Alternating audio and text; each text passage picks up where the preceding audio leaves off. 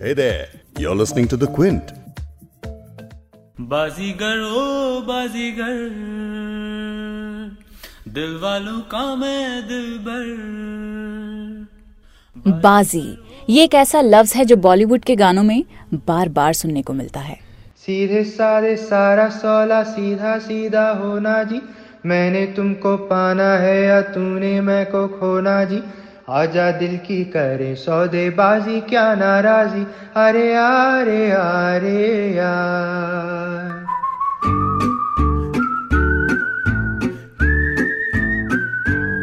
और जब भी इस लफ्ज पे गाना बनता है, सबके मुँह पे चढ़ जाता है। लेकिन ये वर्ड जो ना हम सिर्फ़ गानों में और फ़िल्मों के डायलॉग्स में सुनते हैं, वो जब दूसरे वर्ड्स के साथ हम जोड़ के बोलते हैं तो हर बार एक नया ही वर्ड बन जाता है। और इसी ज़बरदस्त और डायनामिक वर्ड पर आज हम बात करेंगे उर्दू नामा के इस एपिसोड में।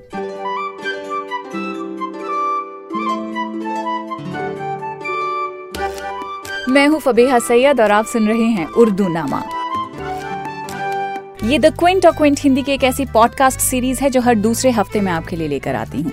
इसमें उर्दू का एक वर्ड लेकर, उसे ऊपर से, नीचे से, दाएँ से, बाएँ से इस तरह समझने की कोशिश करते हैं कि मजाल है जो आप आइंदा भूल जाएँ हुँ? तो आज बाजी ही वो वर्ड है जिसके साथ मैं करूँगी लफ्ज बाजी एक मिनट एक मिनट। नहीं नहीं लफ्ज बाजी कोई वर्ड नहीं है। वो तो बस ऐसे ही मैं भावनाओं में बह गई थी। लेकिन बाजी जोड़कर जो नए वर्ड्स बन सकते हैं, वो ज़रूर बताऊँगी। बाज के कई मतलब होते हैं। बाज का एक मतलब होता है रिफ्रेन ये जुमला आपने कई बार सुना होगा ना कि बाज आ जाओ अपनी हरकतों से। यानी किसी को बोला जा रहा है कि भाई, सुधर जाओ, काबू करो अपनी हरकतों पर। इनफैक्ट बाज के इस यूसेज को समझने के लिए मैं आपको एक बहुत प्यारा, बहुत ही क्यूट सा शेर सुनाना चाहती हूँ। बराबर खफा हूँ, बराबर मनाए। बराबर खफा हूँ, बराबर मनाए। न तुम बाज आओ, न हम बाज आए।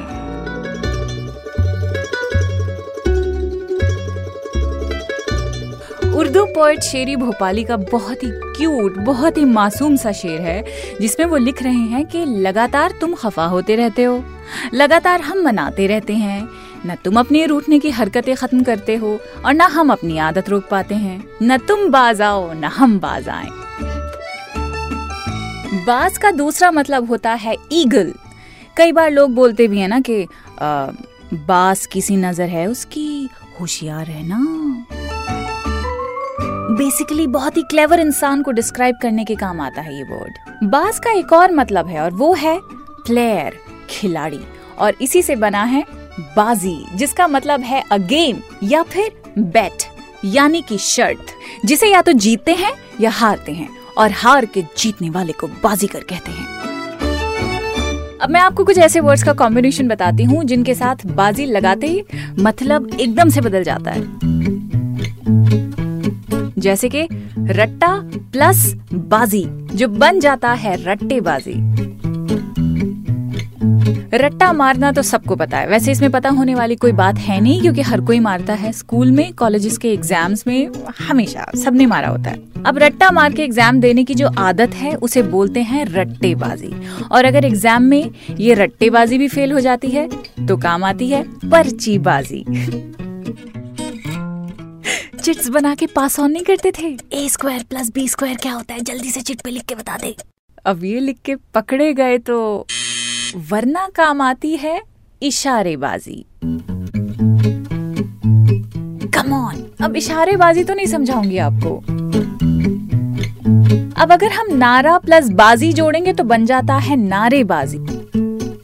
यानी कि स्लोगन इयरिंग जैसे कि हमारा हीरो कैसा हो? शाहरुख खान जैसा हो। आई एम श्योर आपको इससे भी बेहतर नारे पता होंगे। हम क्या चाहते हैं? प्रमोशन अच्छा ठीक है समझ आ गया नारेबाजी क्या होती है। Okay fine go next word सौदेबाजी यानी कि बार्गेनिंग आप मार्केट जाते हैं और उम्मीद करते हैं कि सौ रुपए के बजाय कोई चालीस रुपए में आपको एक किलो प्याज दे दे। तो ये कैसे मुमकिन है? देखिए, ईमानदारी से कहूँ तो अगर कोई चालीस रुपए किलो प्याज आपको आज की तारीख में दे देता है तो वो सब्ज़ी वाला नहीं, कोई फरिश्ता ही होगा। क्योंकि प्याज वाकई में सौ रुपए किलो है। होश में आइए, चालीस रुपए के खाब देखना बंद कीजिए। तो अगर सौदेबाजी में आप हार गए तो कोई बात नहीं, लेकिन हाँ प्लीज़ अपनी बात पे अड़ मत जाइएगा और फिर नए सिरे से शुरू मत कर दीजिएगा कोई नई बहसबाजी। अगला वर्ड है बहसबाजी, यानी कि द हैबिट ऑफ़ डिबेटिंग और the art of arguing Ismat Chughtai अपनी किताब a life in words memoirs में लिखती हैं कि उनकी फैमिली बहुत बहस लगाती है। वो लोग खाते, पीते, चलते, फिरते, यहाँ तक कि नहाते हुए भी बहसबाजी में लगे रहते हैं। अब आर्ग्यूमेंटेटिव फैमिली हो या आर्ग्यूमेंटेटिव इंडियन हो, बहस करनी हम सबके खून में है।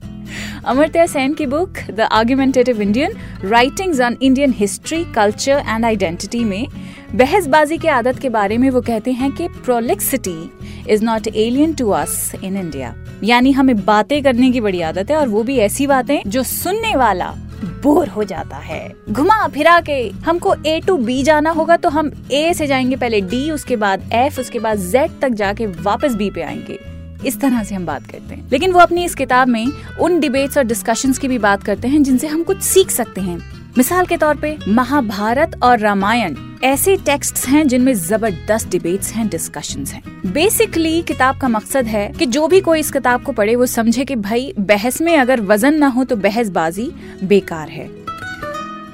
लेकिन जो कभी बेकार नहीं होती है, वो होती है पतंग। हर साल पंद्रह अगस्त पे काम आ जाती है। वो इसलिए क्योंकि तभी जमकर होती है पतंगबाजी। आपको पता है, पतंगबाजी ना दो तरह से समझी जा सकती है। एक, गेम के तौर पर जब लोग पतंग उड़ाते हैं, एक दूसरे की कन्नी काटते हैं, रेस लगाते हैं, किसकी पतंग ऊँची उड़ेगी, वगैरह वगैरह।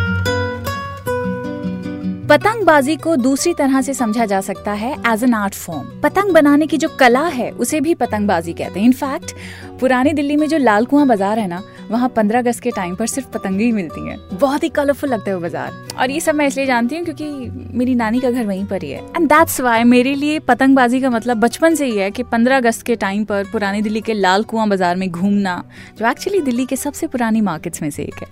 वैसे पतंगबाजी के अलावा एक और स्पोर्ट है जिसका शौक अब सिर्फ़ पुरानी दिल्ली की कुछ ही फैमिलीज़ में दिखता है और वो है कबूतरबाजी।